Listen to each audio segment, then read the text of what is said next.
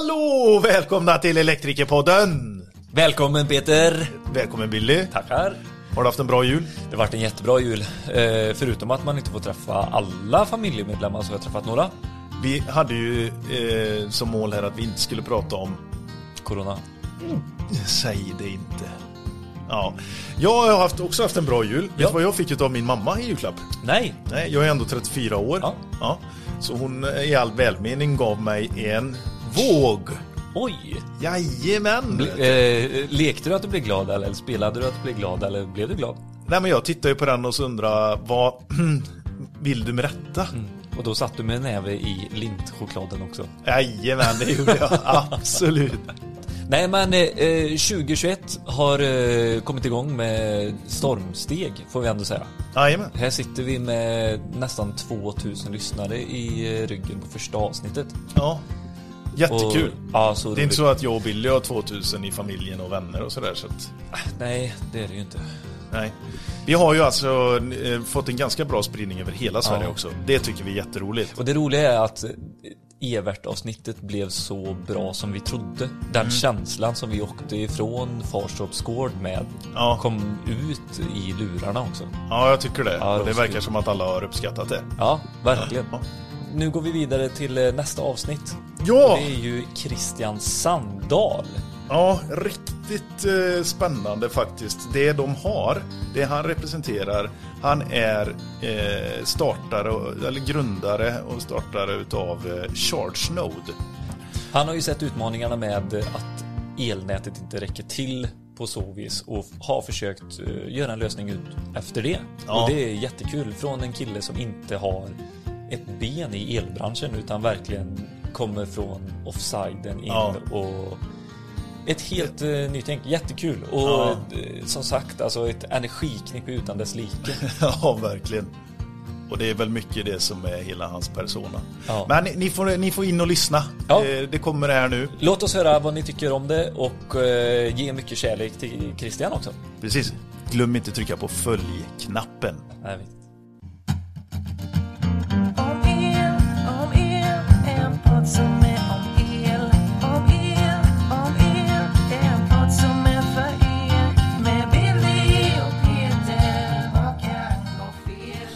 Men Christian, så eh, jättekul att du vill vara med.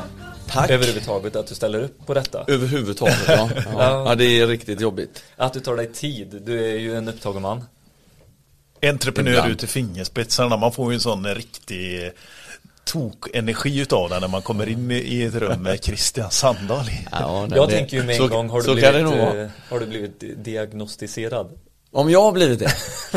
eh, nej, det, jag är ju född på 70-talet, då höll man inte på med Nej, sånt. just det. Nej, Precis. nej, nej. Då höll man inte på med sånt, men svarar man på en sån enkät så ligger man väl i farzonen om man skulle med dagens mått mätt. Så att, eh, nej, jag har inte fått det, men det, jag ligger väl nära eller har eh, någon form av bokstavskombination, så är det.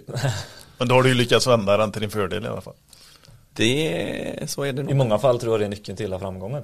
Ja, men det är ju många, de flesta entreprenörer Ja. eh, som orkar hålla på så här har ju någon form av eh, någon form av skada eh, som man har lyckats vända till något positivt sådär. Men du som har fyra barn, hur funkar det i, i verkligheten? Ja, jag har ju bara fyra barn i princip varannan vecka istället så att då blir det ju då blir det ju varannan vecka som det blir mindre jobbat och så varannan vecka så blir det mer jobbat. Så så ser det ut. Men kan du inte börja berätta om eh, vem du är? Vart kommer du ifrån? Vem jag är? Eh, ja, jag kommer ju från Partille, eh, en liten bit utanför eh, Göteborg. Och eh, har väl vuxit upp med mamma och pappa. Mamma har varit någon form av farmaceut och labbat med kemigrejer. Eh, och pappa han har alltid jobbat med eh, datorer i princip. Så han jobbar på IBM under den här tiden som han växte upp. Så tittar man på så här gamla grejer från skolan, hur ser framtiden ut? Och då står det ju typ så här, eh, ja då har man en bil och alla har en dator hemma. Och Jag gjorde mycket instruktionsböcker för, eh, för typ eh, freestyle-bandspelare och sånt när jag var liten liksom och skrev så här, men den här, alla de här funktionerna finns på den här bandspelaren liksom. Var, vart Så- la du ut det då? Det gick inte Nej, på, nej, eh, inte, nej. i- eller Det har jag, man ju på hemma och- liksom och så när Ja. mamma har ju sparat alla de här så kan man ju Ja. titta på dem eh, ibland liksom. Nej men det och sen så höll, byggde jag lite, ja, hade en kompis, vi byggde mycket konstiga uppfinningar, rep och, och repuppfinningar och, och Mm. sådana här grejer. Man hade, låg i sängen och kunde stänga dörren genom att man drog ett Ah. snöre liksom. Ja, men mängder med sådana här små eh, grejer som man gjorde. Så jag har haft ett tekniskt intresse eh, i princip. Här, Praktiskt tekniskt intresse sedan jag var väldigt liten. ja, eh, pappa var en utvecklare? Nej, han var bara säljare. Alltså han var säljare på Sälj- IBM? På IBM ja. Så att han, han sålde ju stordatasystem hette det ju på den tiden. Ja. Och det var ju liksom, då hade man ju liksom, kopplade man ihop snarare liksom Volvo i Skövde med Volvo på Torslanda Ja. genom någon telefonkabel liksom och by- Precis. ju- gjorde datagrejer liksom. Han byggde upp rum med data. Ja, det var ju datahallar på den tiden. Så att, där är det väl så, och sen har jag ju aldrig programmerat någonting, eh, utan snarare liksom tänkt att, varit bra på att tänka, hur borde grejerna funka? Och så lite tur då att jag kanske inte kunde programmera det själv. Så jag behövde sitta upp även på natten då liksom. Eh, Ja, men man hör ju mycket det om, eh, med den här typen av bolag som ni är. Alltså nytänkande, ny teknik, hitta på nya idéer, att du måste väva in personer som kan hårdvaran eller är du inte intresserad så måste knyt till dig bra personer. personer, ja. Man klarar Ja. sig aldrig själv nej. Nej. Hade, nej, men det- hade du någon som eh, hjälpte dig med den biten när du var liten? Var det någon eh, liksom, vapendragare som du hade med dig eller? Egentligen var det inte så mycket programmering på den tiden när man var liten. Liksom. Det fanns ju liksom inte datorer på det viset. Eh, Nej men någon att diskutera med. Hur ska vi dra det här repet i handtaget? Nej men då var det praktiska grejer, det är Ja. jag sjukt bra på. Så att göra saker praktiskt, är liksom, det har jag ingen begränsning överhuvudtaget i. Så, och, och löda och, och så där. Även om jag då är maskiningenjör så har jag ju liksom alltid varit praktisk av det. Så, så, så länge jag inte, inte behöver koda grejerna eh, så, så är det helt okej. liksom. Och tänka ut vad, hur borde det funka och sen får man ju då realisera det med någon som programmerar. Eh, Ja, Det ligger mycket så mekaniskt och praktiskt. Det hör vi. Ja men det är ju ofta det man hör också, typ så här folk som fick sin första tv när man var liten. Ja, jag fick den på julafton, på annandag jul, då låg den i bitar. Jag var tvungen att se hur den såg ut inuti. Innan man, eh, är, det typ Ja, det är faktiskt väldigt roligt att du nämner det, för det var ju, nej, men det var ju så här när, när man var liten då och, och, och, och man skulle gå bort till andra, apropå det här med bokstavskombination, tyckte det var så jävla tråkigt att gå hem till folk. Så då var det ju typ det första mamma och pappa frågade var, har ni ingen trasig grej, liksom något gammalt strykjärn eller någonting? Ja men då, då, då, då, det var ju alltid så att då kunde, tyckte jag det var jävligt spännande, så plockade jag alltid isär de här grejerna. Och eh, nio fall av tio så hade man ju liksom satt ihop de här och få, få, fått dem att funka för att oftast är det bara någon enkel grej som hänt eller något liten grej som har gått sönder. Ja. Så du har ju lagat sjukt mycket grejer och plockat isär så just den här grejen liksom, ja men fan vilken spännande grej och så är det fortfarande idag liksom. Men vi köper den och så bara monterar vi isär den i molekyler och kollar liksom, ja men det, ja så funkar det, okej bra smart eh, lösning där liksom. Så det ligger ju lite i det du säger där Billy. Istället för att eh, andra barn fick med sig en snuttefil så fick du med dig en lökkolv. Och, Ja, en skru- skruvmejselsats liksom. Ja. Nej, lite så var det faktiskt. ja, vad häftigt. Har du några syskon? Ja, två yngre bröder, men de är inte alls lagda åt det här hållet eh, på samma sätt. Nej. Och då, du bodde i Partille i hela din uppväxt och gick Ja. eh, gymnasie? Eh, Ja, alla skolår eh, där. Eh, och det var väl en vanlig, sån här vanlig skoluppväxt. Mm. Eh, Jag kan tänka mig att du var rätt sådär påhittig mot lärarna också eller? Rätt busig eller? Eh, ja, jag var väl relativt busig, men var inte, kanske inte jobbigast i klassen. Men jag gjorde ju snarare sån här bus som de inte riktigt fattade att det var jag som hade, som, som låg bakom. Eh, så var det väl. Eh, eh, en sån där exempel var väl att eh, kanske man inte ska berätta, men det fanns ett sånt där materialrum på skolan. Eh, där det fanns pennor och suddgum och bandspelare och lite teknikprylar och sånt. Eh, så det var ju väldigt spännande då när man fick gå och hämta någonting där. Så tänkte jag, fan det är ju jävligt bra om man hade en egen nyckel dit. Så då tog jag och tryckte ner den här nyckeln någon gång när någon lånade den i en lerklump och sen så göt jag hemma så här i bly liksom. Nej, det är ju jo, underbart. jo, jo, men för, förstärkt och bly är ju lite klent så här, så lite förstärkt med gem längs liksom nyckelns axel. Och sen så bara filade jag på den här tills den då passade i den här låset. Så hade jag en egen nyckel till eh, materialrummet men det var ju ingen som visste det. Så pennor och suddgum och så, det var ju inte, eh, det fanns ingen brist på det liksom. Men krängde du detta då? eller? Nej, nej, Det det var- det det var, var bara- aldrig sånt utan det var Nej. bara liksom på något sätt att man skulle känna att fan vad gött liksom. Man, man liksom hade någonting som de andra inte hade liksom. Han var ju helt underbar ju. Ja, det, det här är inget påhitt utan det var, så var det. Hur nådde du med ja, betygen då? Nej, jag har aldrig varit riktigt bra i skolan. Så kanske jag har haft godkänt till Godkänt i, i, i visserligen i alla ämnen och så har jag ju bara de här teknikämnena som jag och, och idrott liksom som jag haft lite bättre i. Men tekniken låg ju alltid med dig och du gick vidare och det var ganska lätt val till gymnasiet eller? Eh, ja, det var ganska naturligt att välja på den tiden eh, teknisk linje och det var ju ja, det, Tvåårig, treårig? Den var ju, hade ju, gick från fyraårig till treårig precis innan jag började tror jag.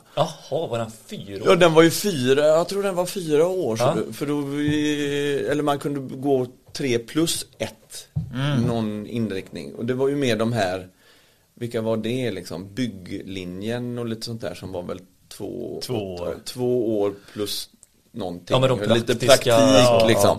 Nej, så jag valde väl den lite mer teoretiska delen där. Och Blir det inte med tekniskt basår som man kallar det? Ja, ja, den var nog eller? kortare också. De är... Nej men jag menar med, för att ta sig vidare sen också om man skulle läsa vidare. Ja, ja, ja. ingenjörs- Om man skulle ha någon ingenjör och hade gått typ eh, ekonomi eller samhälle Ja. eller någonting. Ja, det här har man fan glömt bort. Nu har jag ändrat alla de här grejerna. Ja. att, Ja.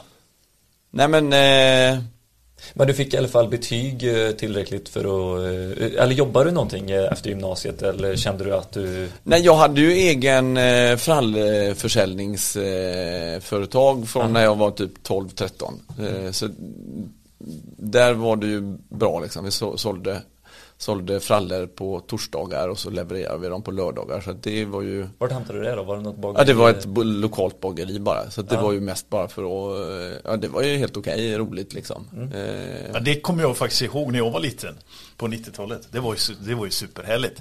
Ja, ja. Hängde du ju en eh, fralla Precis så på, var det. en påse med frallor. Men det gjorde vi ju i hockeyn och allting. Då, då, först Ja. åkte vi runt och tog upp beställningar. Vilka vill ha frallor? Och sen så åkte vi runt. Vingbrö ligger ju i Grästorp. Ja. En, eh, Ja, det är lokalt. ja, lokalt där. Och då åkte man ju på kärran i bak. Eh, fem ungar. Och så Och hoppa av. Ja, hoppa Ja. av och hängde på, på dörren och allt där. För det var, så li- ja fast det var lite mer kommersiellt för vår del, för det var jag och min kompis som gjorde det här så, och Mm. så körde vi i princip varannan helg bara så att det inte, det blev alldeles för tidigt varje lördag liksom. Och sen så var det ju mer så här att det var ju våra pengar som Ja. vi gjorde, köpte grejer, tekniska Ja, men grejer. fick, ni lägga pengarna först? Ni köpte frallorna för era egna pengar och sen fick ni tillbaka Eh, så var det, men vi var ju rätt, vi blev rätt duktiga på att och, eh, förskottsbetala där, men det, var, det handlade ju om eh, hundralappar. Eh, Däremot hundralappar där- när man är 12 år va? Jo, jo, jo, nej, men så var det ju. Sen kommer jag ihåg, fortfarande ihåg så här, vår, vårt top selling record var 315 frallor en eh, helg. Eh, och det var ju, då, då kostade frallorna på den tiden typ en krona och vi sålde dem kanske för två då. Så att det var ju, det var ju, ja. På 80-talet var ju 315 kronor rätt mycket pengar om man fick dem varje vecka liksom. Så. Var du lite kung då och och köpte cola på... Nej, det var nog inte riktigt så, utan vi sparade dem och köpte typ radiostyrda bilar och eh, ja, tekniska prylar liksom. Fick du smeknamnet Frallan eller? Nej, Baguetten hade ju varit kul kanske. Hur? baguetten, ja. Men du sa att eh, du, du jobbade efter gymnasiet? På- jobba, ja, jag jobbade efter gymnasiet. Under gymnasiet så jobbade vi på, eh, jag och den här andra killen faktiskt på en eh, mekanisk ver verkstad i Partille. Som gjorde allting mellan himmel och jord, fräste och stansa och anodiserade aluminiumbitar och, och eh, ja. Eh, och sen gjorde de praktik på någon elektriker, eh, eller elfirma där. Eh, Som Och det jag, var jobbade rent lite egenintresse, det var inget som hade med din linje Nej, nej, utan det var bara, vi tyckte det var roligt och gick och frågade, får vi jobba extra på den här mekaniska verkstaden? Jajamän, kom ni hit liksom. Så Ja. då var ju jag och han där och, och eh, jobbade på alla lediga lov och så vidare. Mm. Så det var ju, Är du kompis med Christian idag också? jajamän. Ja. Eh, han och jag eh, kommer ju att jobba på mitt första, eller vårt första riktiga jobb som egentligen är en, eh, har utvecklat en mjukvara för tid och metodstudier som det är många svenska företag som använder sig av professionellt idag. Eh, den jobbar jag inte aktivt eller operativt i idag. Vad heter den? Det är kanske någon som kan relatera till den i Ja, eh, bolaget hette Solme AB eh, och mjukvaran hette Avix. Men det är ju mer tillverkande företag, alltså produktionsteknisk tillverkning. Så det är ju liksom Mhm, okej. allt från Och Scania där är Christian kvar? och, och Christian är kvar där. Ja. Eh, Var han din programmerare? nej, han Nej. är också eh, så att säga, hen- Praktisk, praktiskt eh, lagd. Ja. Eh, så där är det mer att vi, den här mjukvaran som vi tog fram, eh, den behöver man ju liksom vara produktionstekniskt lagd för att visa hur den ska fungera för andra produktionstekniker. Eh, så det är det jag och han har jobbat med från säg 99 2000 och så jobbar jag fram med det fram till ja, 2010 ungefär. Eh, Och det var efter den eh, Chalmers tekniska, för du har gått högskola. Ja, jag, ja, jag gick ju på Chalmers i tre år och sen så pluggade jag utomlands i, Australien för jag tyckte det skulle vara roligt att lära mig och eh, vågsurfa. Och då tyckte jag att Australien är absolut eh, enklast. Och sen fanns det då en, eh, var det rätt fritt i det au- australiensiska eh, universitetssystemet vad man kunde välja för kurser? För jag tyckte att den här tekniska linjen, eller maskintekniska linjen på Chalmers innehöll lite för lite marknadsföring och ekonomi. Det var liksom inte det som de fokuserade på utan det var mer eh, materiallära och vilket är intressant i och för sig. Men, eh, så då kompletterade jag med det där. Det är en plugg- grym kombo. Ja, ja och Alltså, sen det så fick man, man fick ju räkna på eh, skorstensutsläpp i Australien också. De har ju eldat i mycket kol där så det var ju liksom Ja. mycket skorstensberäkningar på, Ja. kommer jag ihåg också. Men det var ju eh, mycket, mycket mer ekonomi och marknadsföring där. Ja. Eh, vilket är ju väldigt skönt att känna att man har med sig även om man inte använder det varje dag. Ja, men att få var ju- igång tänket är väl det som är. Tänka i de teoretiska banorna om hur Ja, ja. Nej men så var det. Och det var en av de killarna som jag lärde känna på i Australien då som var programmerare som, ja, som byggde de första versionerna av det här produktionstekniska verktyget. en, en svensk eller en Ja, en eh, svensk kille som hette Johan Hedlund. Ja, kul. Var det, var det, jag får känslan av så här att du inte har tillåtit dig själv att eh, ha så sköj utan det har varit ganska mycket allvar eh, sen du var Nej. liten. Var det första året som du slappnade av riktigt? Nej, nej, jag har nog, det, då, då förmedlar jag nog fel käns känsla faktiskt. Utan jag har nog mest haft jävligt roligt. Ja. Ja, men det kan jag känna igen mig mycket själv i. Alltså att man, man lägger inte fokus himla mycket på det som, eh, alltså det teoretiska om inte det betyder någonting i verkligheten. Men att ta sig vidare och göra det snyggt. Det är Ja. väl ändå ganska Ja, men-. Ja, ja, jag känner också igen mig i detta. Det. Och det tror jag väldigt många utav våra lyssnare också. Eh, De allra flesta är ju praktiskt lagda och så har vi en del entreprenörer som eller eh, de sitter i stora bolag och sådär och har läst sig in på, på eh, respektive tjänst. Men att inte vara så teoretiskt lagd det är nog övergripande vanligt. Tror jag. Ja, jag tror det. Lära sig i praktiken. Nej men där har ju, och det upptäcker jag ju, eller under många år liksom att de som var absolut duktigast i, i skolan kunde väl naturligtvis det de gjorde men de hade ju också mycket liksom så här att vad de lärde sig de här grejerna bara för att de måste och så sket de lite i varför är det så. Och det kunde ju aldrig jag släppa. Jag kunde bara, men jag kan inte bara lära mig, jag måste ju veta varför det fungerar. Så det är ju liksom lite det som är syftet. Eh, tyckte jag då. Så då tog det ju kanske lite tid att förstå varför saker funkar. Men då å andra sidan så har man ju förstått det istället bara för att läsa eh, och sen bara skriva det på ett papper på ett prov liksom. Det blir grym dynamik i det. Ja, nej, men det, och det här har jag ju inte tänkt på på den tiden utan min Nej. så här, Ja, det ligger grundläggande i Ja, jag bara, Ja. nej men man måste förstå hur skiten funkar annars Ja. så liksom kan man ju liksom inte eh, Annars kan man ju inte förstå, det är ju liksom helt meningslöst att bara läsa någonting och sen så skriva det på ett papper då. Men efter Avix eh, så eh, eller innan Avix då var det det här Pocket Mobile. Nej, utan Nej. det var snarare så här att eh, när jag hade jobbat på eh, med den här mjukvaran i två år, då kom ju den här stora IT-kraschen. Och då var det ju liksom 2001, 2002, då fanns det ju inte sådär jättemycket eh, att göra, så där gick vi lite tungt eh, som nästan nystartad firma.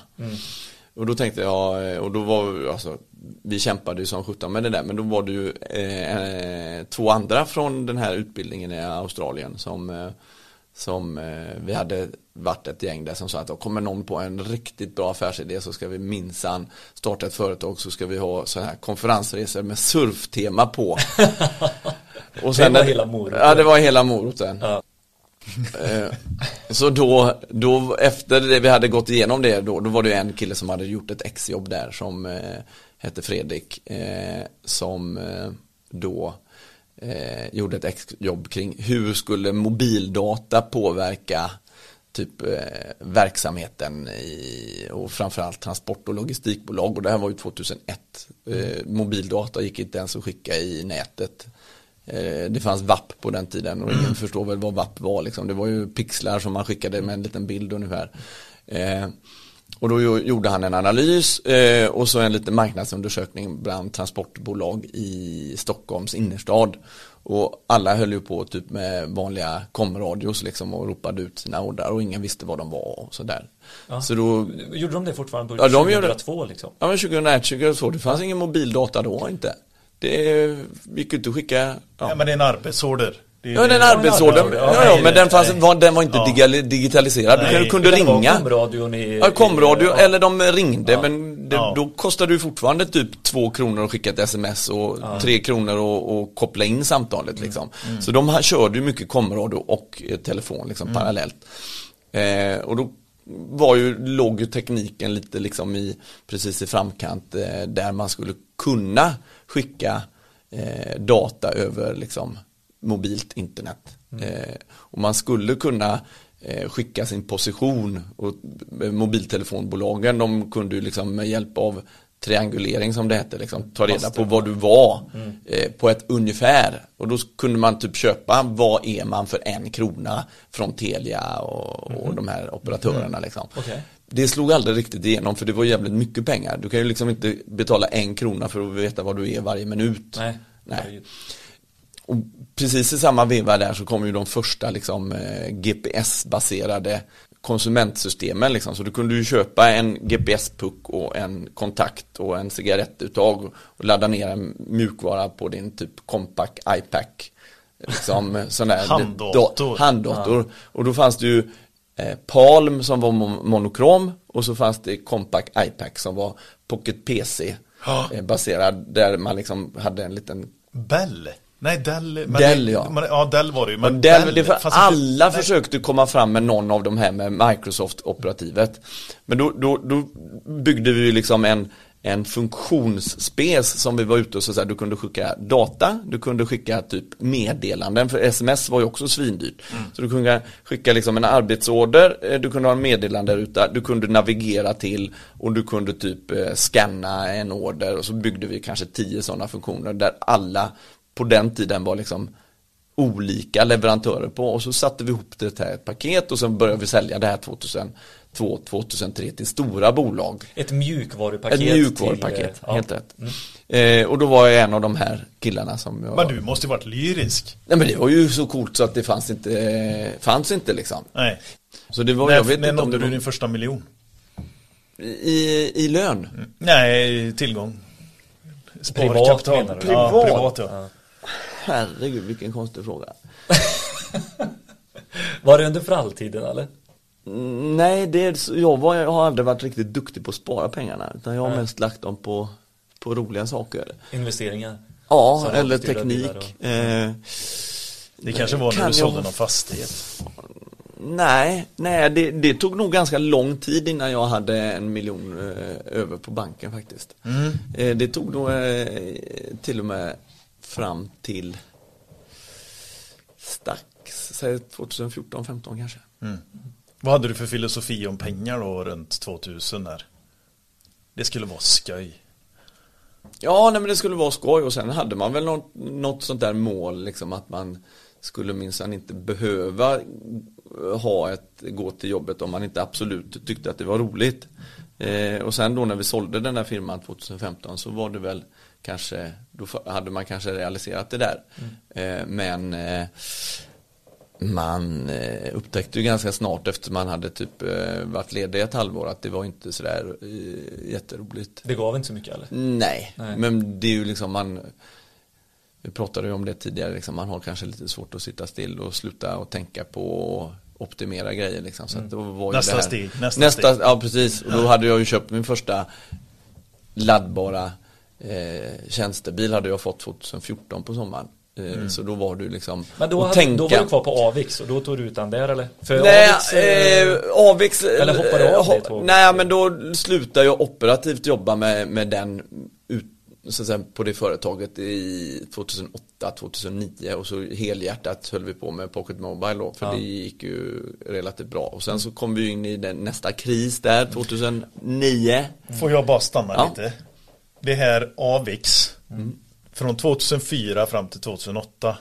Ja, 2099 fram till 2008, 2009. Tio år aktivt jobbade jag. Tio år aktivt. Ja. Ni sålde bolaget 2000. Nej, vi har, Nej. det bolaget finns fortfarande kvar eh, i privat regi. Utan det här bolaget som heter Pocket Mobile eh, jobbar jag egentligen Okej, från så av- 2001, 2002 eh, och sen när tekniken blev mogen med mobilnäten och det.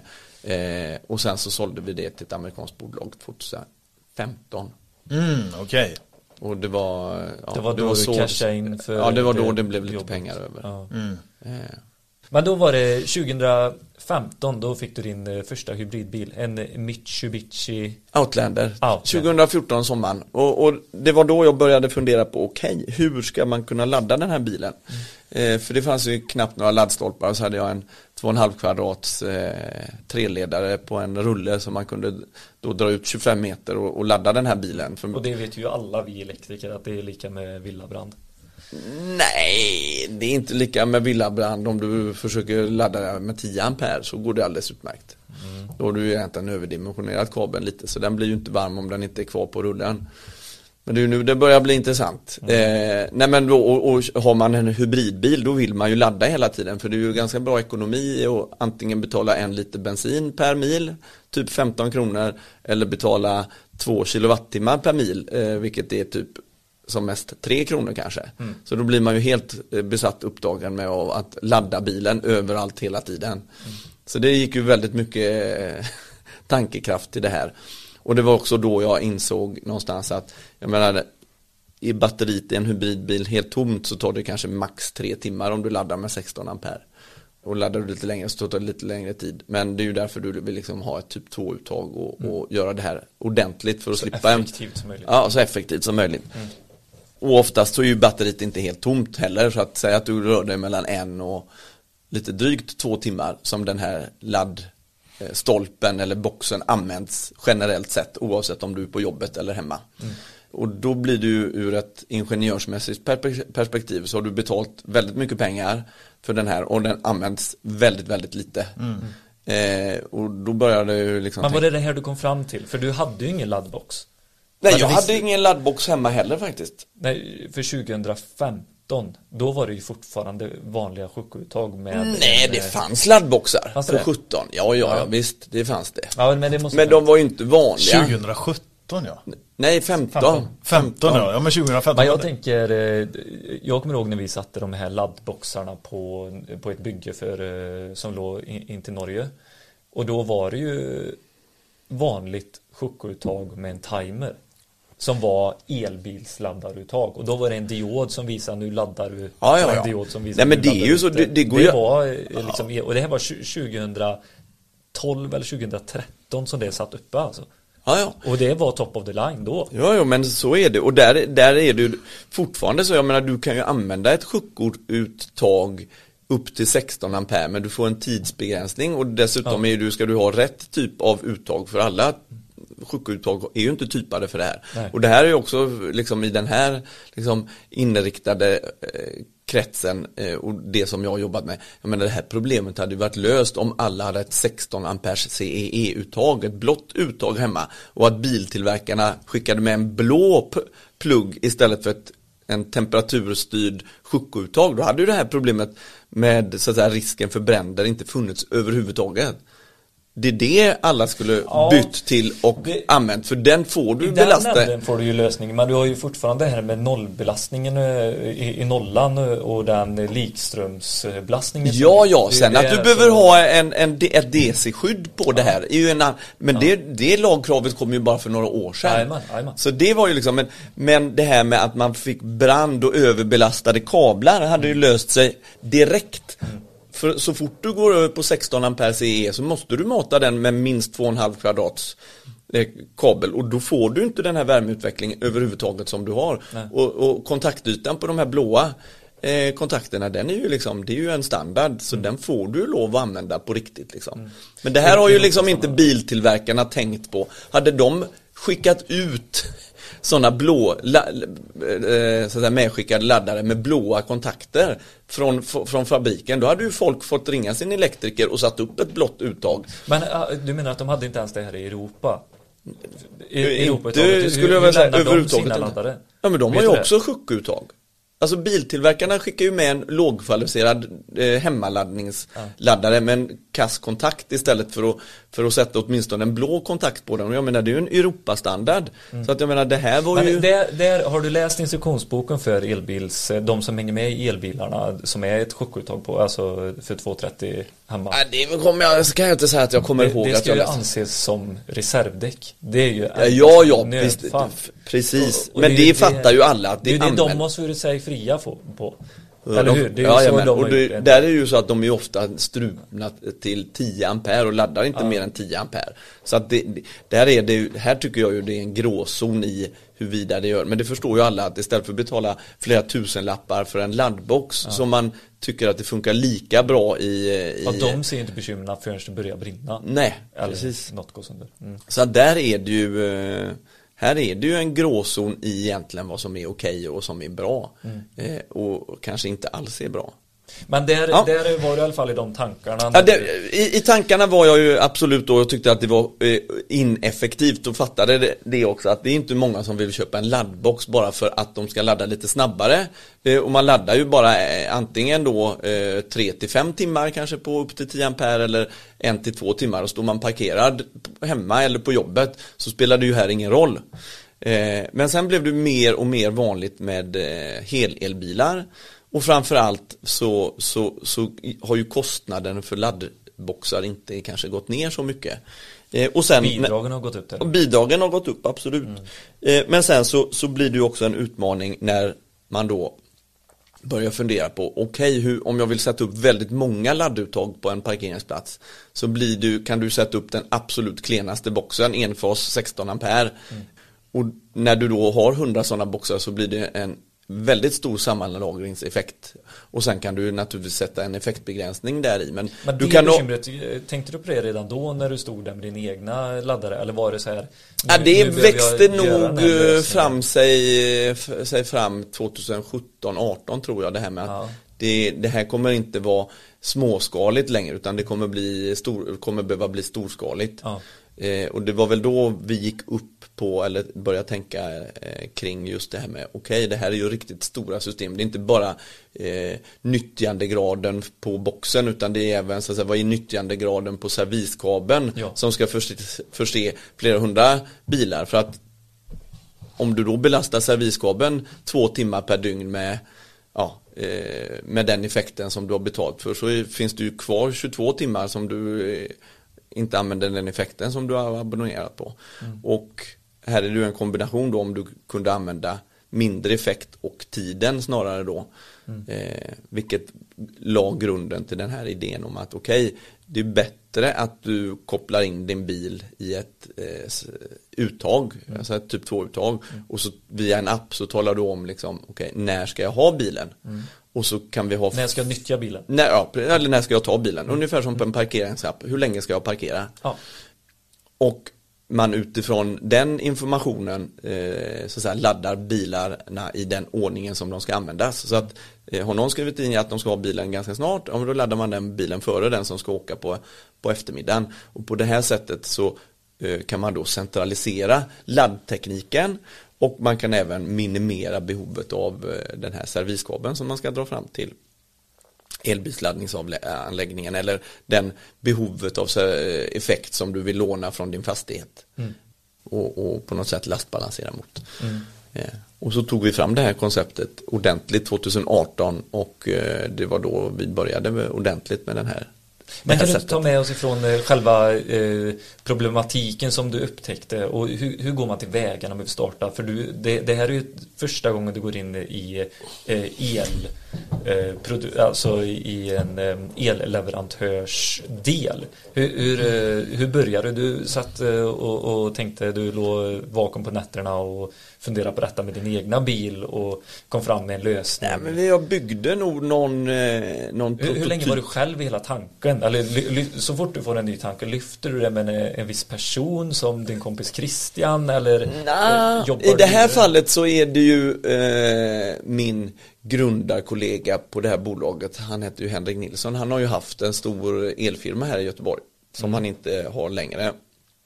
Och det var, de här tankarna har jag ju bollat med honom hela tiden eh, för att liksom komma framåt i det här. Så då kan man ju säga att jag har tänkt det här och han har eh, hjälpt mig att komma vidare och vi har gemensamt realiserat det här med att bygga prototyp, prototyper av det här. Jajamän. Och vem ska bygga en storskalig prototyp? Och så har vi då hittat, hittade vi skåpstillverkare som han och vi har haft kontakter på sen, eh, sen, sen tidigare då. Mm. Eh, och det är ju fortfarande de som bygger de här systemen som vi säljer. Så det är ju egentligen honom som jag har haft som eh, bollplank. Och hur långt eh, är det gånget nu? Med ChargeNode är det väl gånget så att vi är nästan 20 personer och det har vi blivit gått från ett par stycken för lite drygt ett år sedan till ja, 20 nu då och att vi kanske omsätter i år nästan 30 miljoner kanske. Mm. Eh, och förra året omsatte vi 3 miljoner så att det är ju 10, 10 gånger tillväxten då. Så får vi se, har jag satt upp ett mål att vi ska försöka omsätta 300 för 2021. Men det tror jag kan nog bli lite svårt. Men vi måste ha ett bra mål. Så, det kan man säga att vi har ju kommit upp på banan ordentligt. Eh, och den stora utmaningen är just det här som vi pratar om att det här med att du använder en app för att, så att säga, checka in i systemet eh, och, och få då, då får du tillbaks, kommer jag få den här laddningen på den här tiden på det här uttaget eller inte.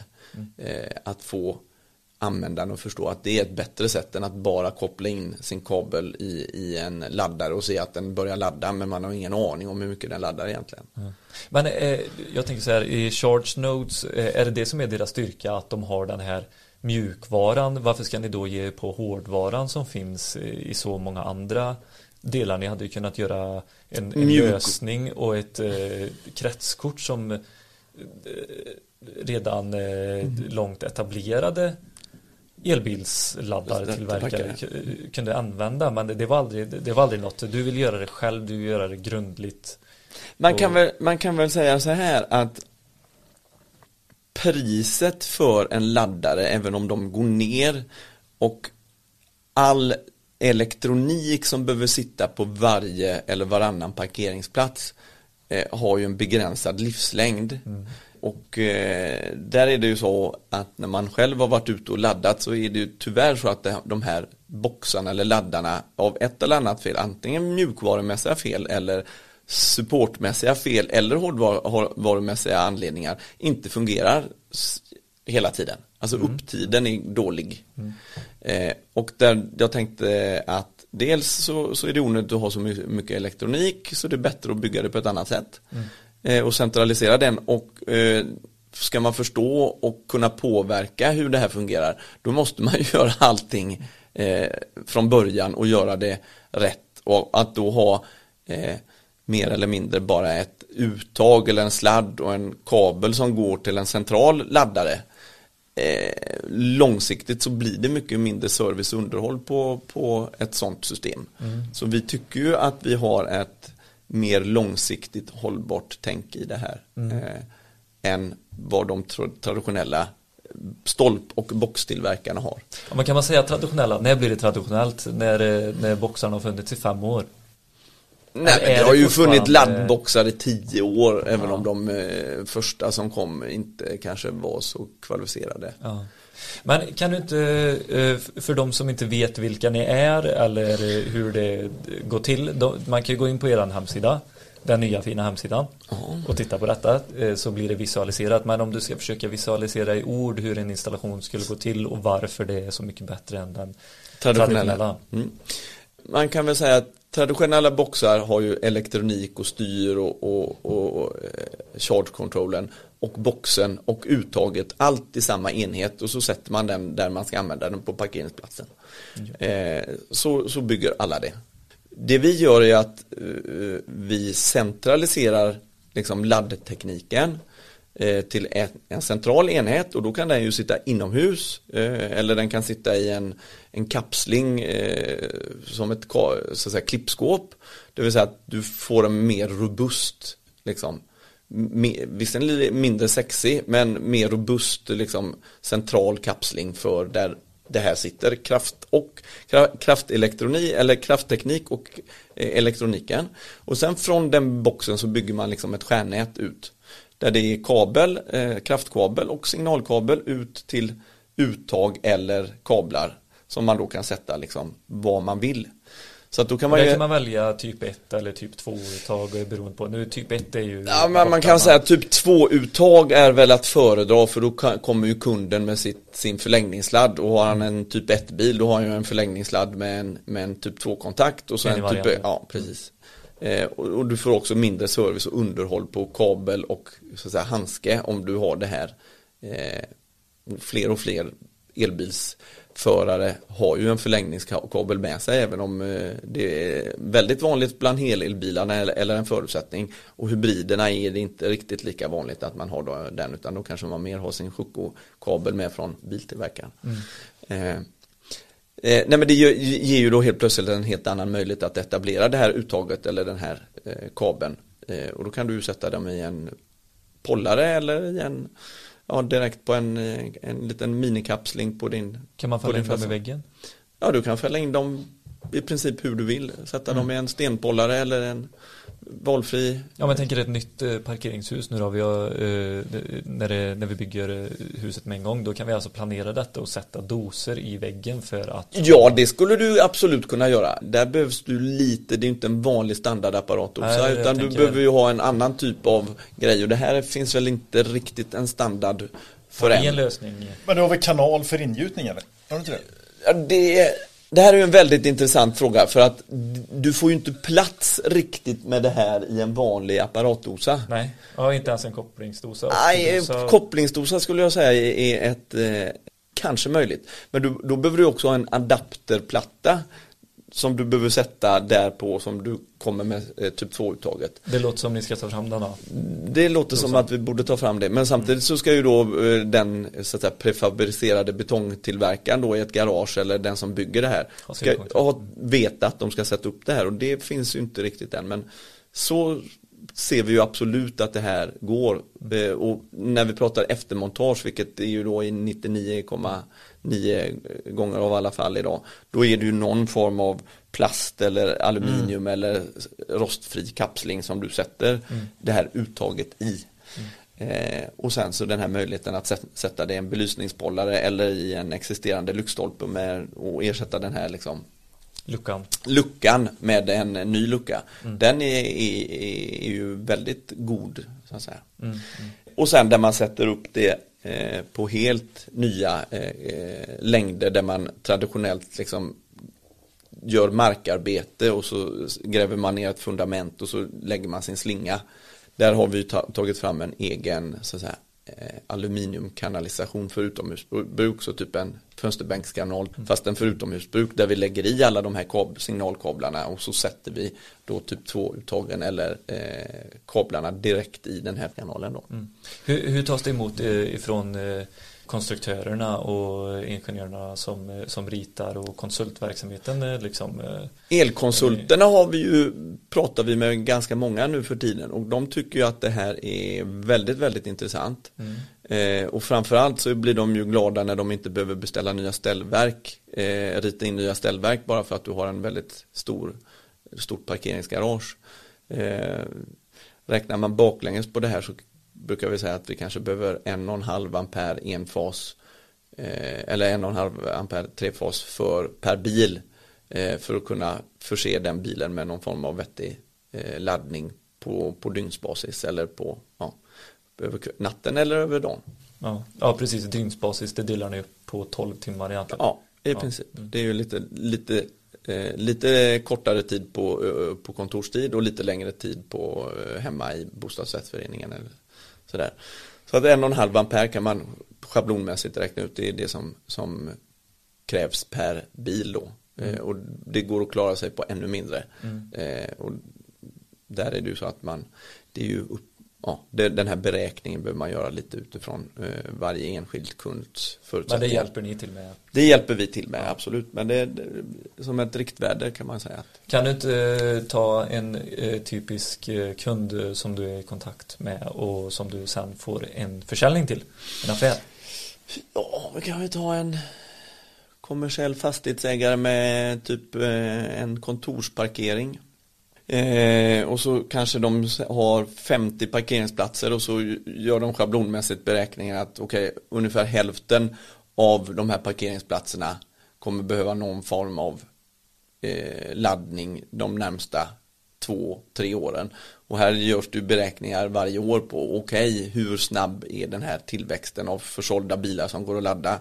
Och då fick vi något, eh, något värde här nu för november, december. Då är ju typ 30, en tredjedel av alla bilar som säljs går att ladda. Eh, och det är ju ja, väldigt, väldigt många eh, och har ökat dramatiskt. Så då tänker han ju liksom okej, ja men 50 platser är kanske lite overkill, men säg drygt hälften ska jag ha det här på. Eh, och så gör vi beräkningen utifrån då att ett sånt här centraliserat system som vi har eh, kan serva ungefär, eller ladda 18 bilar. Vi kan ha hur många parkeringsplatser som helst, men vi kan ladda 18 bilar så man kanske kan sätta upp lite fler uttag än vad man behöver ladda bilar. Så slipper man ju straffa den fossilbilen när han parkerar på en elbilsladdningsparkering över Eh, och så tänker han då, ja men jag kanske tar 36 av de här platserna, alltså två sådana här 18 systemskåp. Och sen så funderar han på, okej ska jag ha eh, 22 kW tre, trefasladdning eller ska jag ha en eh, 7 kW enfasladdning? Och så ser vi han att, ja nej men vad kräver de här för olika matning då i, i det sättet som vi har? Eh, och då kräver ju enfas 7 kW laddar, laddaren kräver ju 35 amperes så att säga underserviskabel för att ladda 18 bilar eh, och trefas eh, kräver 63 ampere. Och så får man fråga honom då om fastighetsägaren om han har 2 gånger 63 ampere eller om han har 2 gånger 35 ampere. Och sen är det ju så att han måste inte ha eh, den här effekten tillgänglig jämt, alltså avsäkrat, utan vi kan ju Men även det är oftast det som är problemet, eh, att det, att det finns ju inte det utrymmet jämt. Det finns inte, Nej. precis, och då kan vi ju dynamiskt eh, last, eh, så säga, lastbalansera det här. Så kollar vi eh, i det här fallet då varje sekund hur mycket dras, drar hans fastighet.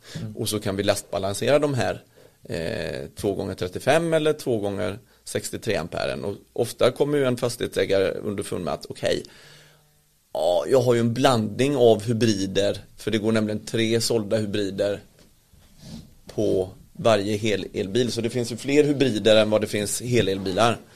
Och så slutar han ofta upp med att tänka att ja, men jag tar ett eh, 22 kW system och så tar jag ett 7 kW system. Så då behöver jag ju 63 ampere och 35 ampere, det vill säga nästan 100 ampere för det här. Och dessutom så kan vi ju dynamiskt då eh, lasta av det här från hans fastighet så att vi mäter vad som finns kvar och så laddar vi bilarna så fort eh, som med så mycket effekt som finns tillgängligt Ja. så att säga, varje sekund. Ja, eh, och så gör den här lastbalanseringsfunktionen den här utvärderingen då en gång varje sekund. Ja. Eh, vilket gör ju att den då är väldigt så att säga. Du kan ligga väldigt nära gränsen på vad du har för avsäkring för att eftersom vi ifrågasätter effektuttaget till bilarna varje sekund så, så vet vi ju om effekten går upp då kan vi bromsa dem på en sekund. Den som har mest bråttom med sin laddning får komma först i kön. Men det frågar jag ju dig också. Eh, har ni den tekniken att ja, jag ska åka klockan 10 men jag ska bara åka mm, till eh, Ullared och tillbaka. Och då behöver inte jag en full laddning. Så Ja. därför behöver ni inte prioritera mig tills jag är full. Utan ni behöver prioritera mig tills jag kan göra den resan jag ska göra. Ja, och det frågar vi inte var du ska åka någonstans. Däremot i appen eh, som vi har så ställer du både in när du ska ta din bil, alltså din avresetid eller ja, när du ska åka från jobbet eller hemifrån. Och sen så får du antingen då också ställa in hur många procent av batteriet vill du ha laddat eller hur många kilowattimmar vill du ha så att säga, tillfört. Så det ställer du ju liksom Eller köpa. Ja, Eller köpa, Ja. precis. Så det ställer ju du liksom en fråga in i systemet och så svarar systemet att "Ja, men det kommer jag inte hinna eller det finns inte tillräckligt med effekt tillgängligt och så får du ett svar så att du vet ju vad du får i, till skillnad från många andra eh, elbilsladdningssystem där du bara kopplar in kontakten och så får du räkna baklänges själv. Ja, jag får minst 8 ampere eller 2 kilowatt varje timme jag är här. Då borde jag ju liksom ha så att jag klarar mig. Men det har elbilstillverkarappen va? Alltså elbilsappen, de, där kan du se så här. Ja, du ja, kan vi se det men den talar ju inte om för dig. Nej. Du, du så att säga, återstående laddtid tills full står det oftast. Ja. Eh, eller på Tesla då så har du kanske då en, en procentsats som du har sagt eftersom de inte vill att man laddar mer än 85% helst. Så står det så här, återstående laddtid tills full. Men den får du gå in och titta i själv och du checkar ju inte in i laddsystemet så att laddsystemet i sig, alltså om det här står i Tesla-appen att det är tre timmar och så kommer det 20 till och parkerar det här parkeringsgaraget, då kommer ju effekten strypas procentuellt till alla bilar. Och då går ju helt plötsligt din laddtid upp från 3 timmar till 6 timmar. Eh, Men det talar ju, alltså du kan gå in och titta i appen att det händer, men det är ju inte någon notis som skickas till dig att vänta nu, nu, nu har systemet en mindre, det är så många som vill ladda här så du får mindre effekt. Och här vad, är, säger, vad säger att inte eran app skulle säga okej vi kommer och så får vi precis här, ja men du kommer kunna åka klockan tre. Mm. Men sen så kommer det tio andra bilar. Ändrar inte den det värdet då menar du? För de har också, de, de fem som kom, de vill åka innan klockan två och så Det här problemet finns ju inte riktigt än för att vi har större system, alltså vi har större systemkapacitet än vad det finns bilar. Ja. Framöver så tror jag att det är helt oundvikligt och så som vi löser det idag eh, när det finns en viss så att säga, brist på effekt och kapacitet. Det är att om du då har frågat om att du ska få 23 kilowattimmar så kommer vi klara oss om vi ger dig 21. Så då meddelade vi dig om att du kommer bara få 21 plötsligt. Eh, när det här blir väldigt mycket större efterfrågan än vad effekt finns då kommer vi behöva eh, tillämpa någon form av dynamisk prissättning. Så att hur många kilowattimmar vill du ha om de kostar 2,50 och hur många vill du ha om det kostar 3,50. Och så kommer du behöva svara på det. Eh, så tror jag att, eller så är jag helt övertygad om att eh, det kommer behöva se ut i framtiden. Eh, och där är det ju samma, har du mycket tillgänglig effekt så kanske du kan hålla ett pris på 1,50 istället. Ja, och då kanske det är billigare än vad du har hemma till och med. Men jag tror det kommer bli så i, i våra elnät. Att det kommer bli den dynamiska prisregleringen. Så som det var förr. Att det är billigare att, att förbruka el på natten än på dagen när industrierna stänger. Mm. Och Tror där- inte det kommer bli sånt. eh, Eh, här är mycket intressant spaning, jag ska inte avslöja alla grejer vi tänker på. Men eh, där är det ju så att det är stor skillnad på vilket, vilken vecka på året det är. Ja. För att det är alltid billigast el dagtid, sommartid på jobbet. Och det är alltid billigast eh, dag, nattetid på vintern hemma. Så att generellt sett så kommer det ju se ut så att du på sommaren laddar hellre bilen på jobbet. För då är det billigt. Eller billigare. Och det är billigast på vintern nattetid. Så det är ju två helt olika scenarier. Och sen hösten och våren då är det ju liksom mellanmjölk. Ja, då är det mellanmjölk. Då är det lite dagsform. För det beror ju på hur mycket det blåser och hur mycket vattenmagasinen är fyllda. Eh, så den dynamiska prissättning som finns hemma idag där du kan titta på liksom, okej, vad är det lågt pris? Den har ju inte smittat av sig alls på eh, elbils snabbladdningssegmentet utan det är ju ett fast pris och två kronor, två kronor fast pris är billigt för långsam laddning och tre kronor är dyrt och för snabbladdning så är tre kronor billigt och fem kronor och åtta kronor dyrt. Men här är det mer medlemskap som avgör om du, vilket pris du ska få än egentligen den effekten som finns i, i eh, så att säga, e- el-ekosystemet just den här timmen. Eh, Det här tror jag kommer ändras eh, väldigt, väldigt snart. Mm, Och det har vi ju förberett systemet för. eh, För att vi ska kunna göra. Men det finns ju vissa krav också med eh, att du ska ha energimätare. Hur löser ni det när ni har en central enhet eh, på olika uttag? Eh, Vi har ju en elmätare per samtidig laddning. Så om du tänker dig vårt system, standardsystem baserat på tre samtidiga laddningar per 18 platser. Eh, Så har ju varje laddare där en elmätare. Det är så? Så, så när vi laddar din bil på 18, eh, uttag nummer 18 då vet vi ju exakt hur många på vatten hur många watt du har eh, laddat. Och sen när vi slutar ladda det så får du ett, en, en, ett kvitto på det här. Eller? Ja, det är så. Ja, ja, och sen så går vi över på att ladda eh, Peters bil på nummer 17. Ja, men då är ju samma elmätare går ju på hans Ja. så att säga, laddsession. Och där loggar du in med hjälp av appen. Och där loggar du in på- BankID. Ja, det, nu har vi inte bank-id än, men där lägger du in ditt kreditkort och så drar vi den. Ja, precis. Debiteringen går via kreditkortet på appen så att säga. Ja. Ja. Eller om du har någon arbetsgivare så betalar ju han så att säga din faktura eller den elkonsumtion som har skett. Mm. Och så får han man en avräkning så man vet vem som har laddat vad.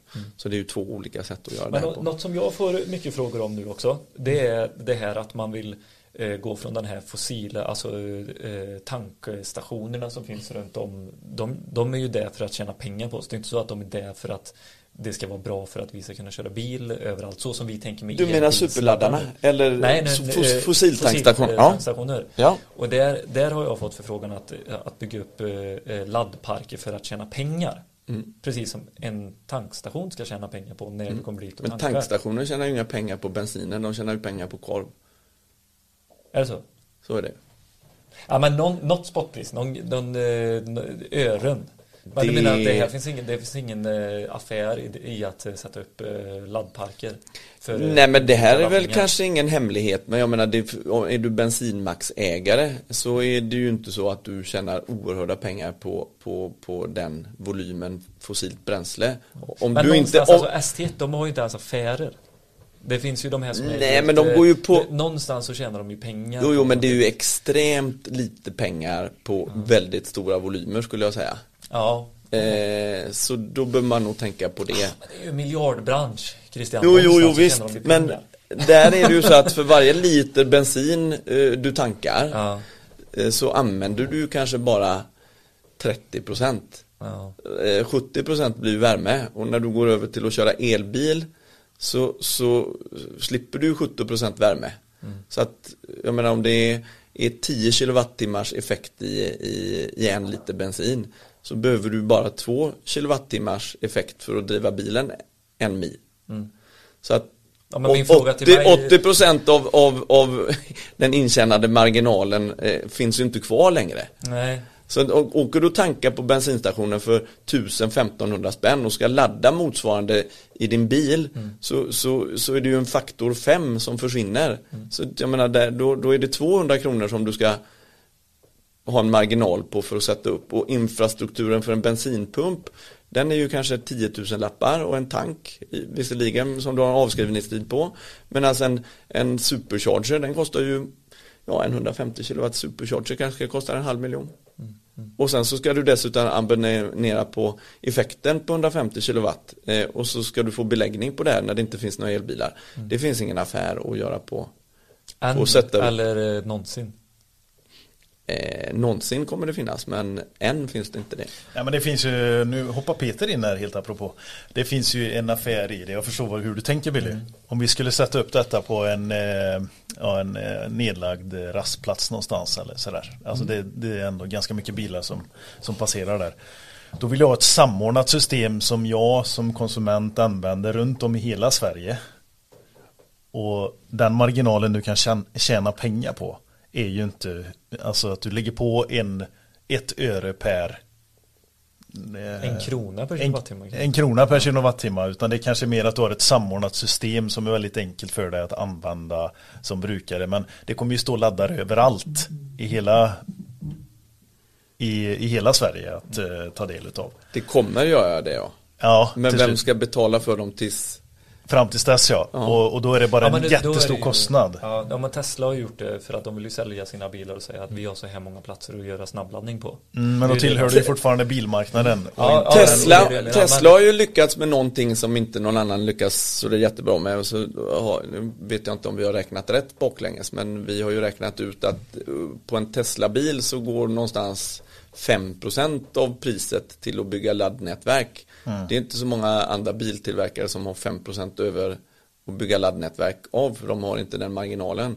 Det vill säga att de kan inte bygga några så att säga, eh, laddnätverksgrejer så framtungt utan man förlitar sig på den kommersiella marknaden. Och den kommersiella marknaden eh, hittills har ju inte riktigt lyckats med det här. För att jag menar om man tar en av de större utan att nämna något namn då eh, så är det så att då tar de om du inte är medlem 8 kronor per kilowattimme för att snabbladda. Det är ju 16 kronor. Eh, och min Tesla Model X den drar 3 kilowatt per mil som jag kör. Så då ska jag betala 24 kronor för varje mil jag kör med den om jag laddar där. Eh, det kommer jag inte göra va? För den står ju inte i öknen. Hade den stått i öknen den laddstationen då hade jag ju fått betala det. Men då laddar jag någon annanstans istället. Eller hur? Eh, jättegärna på Teslas laddstation då där det är gratis på just den bilen jag har och skulle jag inte ha det gratis så kostar det 2,79 tror jag nu per kilowattimme på Tesla att ladda. Så det är ju det är så stor skillnad så att det ja, det går inte riktigt att motivera. Eh, så här är Men ju en någonstans måste man ju super känna igen det, det du lägger ut på om du, om du är en fastighetsägare och har eh, restaurang och eh, fastighetsgäster som står där hela dagarna. Du, du måste Men du, det här är tjäna ju- pengar på det för att för att göra det här, absolut. Och där är det så att det är stor, stor skillnad på AC-laddning och DC-laddning i både investerings, så att säga, synpunkten. synpunkt och, och där är ju AC-laddningen har ju ett eh, relativt eh, schysst eh, bidragssystem medan DC-laddningen har ett mer strikt eh, ladd, eh, så att säga, bidragssystem där det inte är lika lätt och det ska det väl inte vara när det är flera hundratusen kronor som du behöver investera i det här. Eh, men det är väl också därför som vi inte ser så väldigt många DC-laddningsstationer. Och framförallt så är det väl så att eh, DC-laddningsstationerna har ju inte riktigt den beläggningen som de har. Och sen så är bidragssystemet för DC-laddningsstationer också viktat mot 50 kW-laddare. Eh, och det kan vi ju tycka när vi diskuterar det här. När Tesla har 150 kW eh, och kan kapa laddtiden där då och sen så är, är övriga kanske då har 50 kW laddare. Det är inte så där man är jättesugen på att vänta två, tre gånger så lång tid på att ladda sin bil eh, på en 50 kW laddare. Nej. Eh, Jag, jag får ju också ganska mycket sådana här frågor eh, genom det ledet jag är i grossistled. Precis som Billy beskriver att det finns många som tänker att de skulle kunna köpa en laddstation och sätta upp den på ett attraktivt läge för att tjäna pengar på att det är någon som vill komma dit och ladda. Men nej, jag, tyvärr, jag, jag ser heller inte riktigt affärsidén eh, eller det kommersiella i att låta någon ladda och tjäna, att man tjänar pengar på det. Man har en marginal i det. Ehm, Nej, det- Men det, det är nog mer för en dragningskraft för att, ja, ja För övrig verksamhet? Nej men Ja. alltså det här, är, det här vet ju ingen riktigt svaret på. Nej, vår, men- vår, vår spaning i det här är ju att, bara för att ge några storheter, en 150 kW eh, laddare som är det som är intressant kostar ungefär en halv miljon. Eh, sen så ska du sätta dit den. Så då kostar det 50 till 100 000 till. Och sen så för 150 kW laddstation, lite snabbt räknat, så behöver vi hur många ampere? En 200, 250 ampere va? Trefas. Vad, vad är fasta abonnemanget på 200-250 ampere per trefas? 80, 90, 100 000 på, på ett år. Mm. Ja. Och hur många, vad är det för beläggningsgrad då du behöver från dag ett för att du ska ens betala för din serviskabel? Ja, det är ju orimligt. Det är jättemycket pengar. Ja.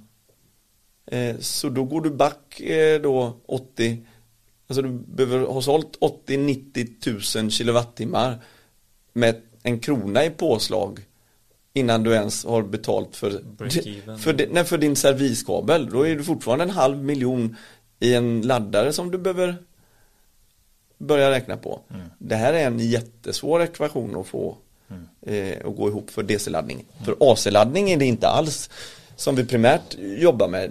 Där är det inte alls lika svårt, och men det är ändå svårt. Och där vi ser att det här att du inte köper en laddbox eller en stolpe per plats för 20 till 30 000 kronor utan du kanske kan göra en investering som är hälften kanske och kan bli ännu mindre eh, över tid. Det är ju en, så att säga, en acceptabel nivå för att du då ska kunna ladda eh, ladda och, och där brukar vi försöka förklara för våra kunder också att den laddningen som du har hemma eller på jobbet ska ju egentligen ersätta det du tankar eh, volymmässigt på innerstadsmackarna. Det vill säga att det som är i liksom, kommunen eller i din hemmaregion det är ju det, den körningen som man tankar 95% av allt du tankar kör du mellan jobbet och hemma liksom. Ja. Eh, Medan de 5% som du kör någon annanstans utanför din så säga, hemvist Det är ju det som de här DC-laddarna ska täcka. Så att om man jä- jämför de här två olika och tänker på liksom 95% innerstadsmackar, det är AC-laddning hemma och på jobbet eh, kanske på din golfklubb eh, och 5% är det som eh, de här superchargerna som, som finns så att säga, mellan städerna ska täcka. Så att då är det också bara 5% av hela Sveriges behov som ska täckas för de här laddnät, snabbladdnätverken. Eh, och jag menar, då är ju, alltså det är inte mycket pengar i det här. Det är inte det. Mm, nej, det kan jag diskutera länge. Ja, Ja, men det är jag gärna. Jag ger, bara, jag, jag ger, ge- ger ju er och lyssnarna bara så att säga, vår syn på Precis. vilken utmaning det här är. Det Ja. går inte att eh, tro att man ska sätta upp en superladdare och tjäna pengar på det i, i dagsläget. Det är en omöjlighet. Hur det ser ut om fem år är en helt annan sak. Och det är ju lite som att sätta upp en butik som bara säljer mjölk. Ja. Ja men det blir ju lite det, det finns ju ingen marginal i det på, på det sättet så. Ja, det Nej, du får sälja liknelser. jävligt mycket mjölk då vet du. Ja, nej, men det blir det finns massa liknelser att göra. Jag tycker faktiskt att det här är ett ämne som är superintressant. Jag tror det är många där ute som, eh, som vill prata jättemycket om detta med dig Christian. Mm. Eh, hur kommer man i kontakt med dig? Hur man kommer i kontakt med mig? Ja, Ja, man tar väl och går in på vår hemsida och så ska mitt, eh, min e-post stå där, kanske står mitt telefonnummer, kan man ringa eller skicka Men du, du, vill, du vill väl att man ska ringa och diskutera affärer, inte lösningar? Jo, man kan få ringa oavsett. Ja, okej. Det har vi, det är så mycket tid har vi kommande månader som vi, så vi har, vem som helst kan få ringa och prata lite. Det går bra. ja nej men eh, totalt sett så tycker jag att eh, vi har fått ut ett riktigt bra samtal här och det är ett ämne som berör många. Det är hett i branschen, det är hett i samhället och hos, hos väldigt många. Så, eh, och den här produkten ni har den känns ju superintressant. Så, Det tycker vi med och är väldigt glad för att ni det har bjudit in oss och eh, får vara med här för att det är ju Ja, det det behöver komma ut eh, med ett annorlunda sätt eller som vi kanske tycker då, ett, det enda riktigt långsiktiga förnuftiga sättet att ladda på är ju att man som elbilsförare talar om egentligen hur bråttom har jag att- att ladda min bil. Har jag inte så bråttom så, så, eh, så behöver jag inte ladda bilen direkt. Mm. Jag tror faktiskt att vi kommer göra så här i resan tillsammans med Elektrikerpodden så kommer vi också kunna följa ChargeNod. Mm, ja. Men vi, vi, vi gör så här också att vi, vi kommer ju besöka ert eh, eh, labb typ eller? Ja, ja, vårt lager och kontor. Era- Ja, precis, lager och kontor. Så vi, vi tar lite bilder, kanske någon film och så kommer vi lägga ut det på Instagram eh, när vi lägger ut det här avsnittet. Så är det bara att gå in och titta där eh, för er som är intresserade så Mm. ser lösningen hur den ser ut i verkligheten och eh, får se hur Christian ser ut. Ja, Precis. Mm. Ja, nej men vi tackar Christian. Grymt eh, avsnitt faktiskt. Superintressant. Jag känner ju att vi har en, en riktigt sån god entreprenör med mycket dynamik av det praktiska men även det teoretiska som man själv inte tycker då. Och så lite grädde på moset där så ligger det ju någon form av eh, bokstavskombination kanske som gör att det här drivs framåt faktiskt. Ja men jag tyckte K- Christian var ju lika i- intressant eh, som elbilsladdningen är. Det var kul att höra hela historien bakom. Ja, ja det kanske du inte tycker Det var själv, snällt Christian. sagt. Ja. Nej men det är grymt. Vi, eh, vi tackar dig Christian och vi hoppas att Tack vi får höra dig i podden igen. Ja. Ja, tack. För er. Om el, om el, för er. Om el, om el, för er.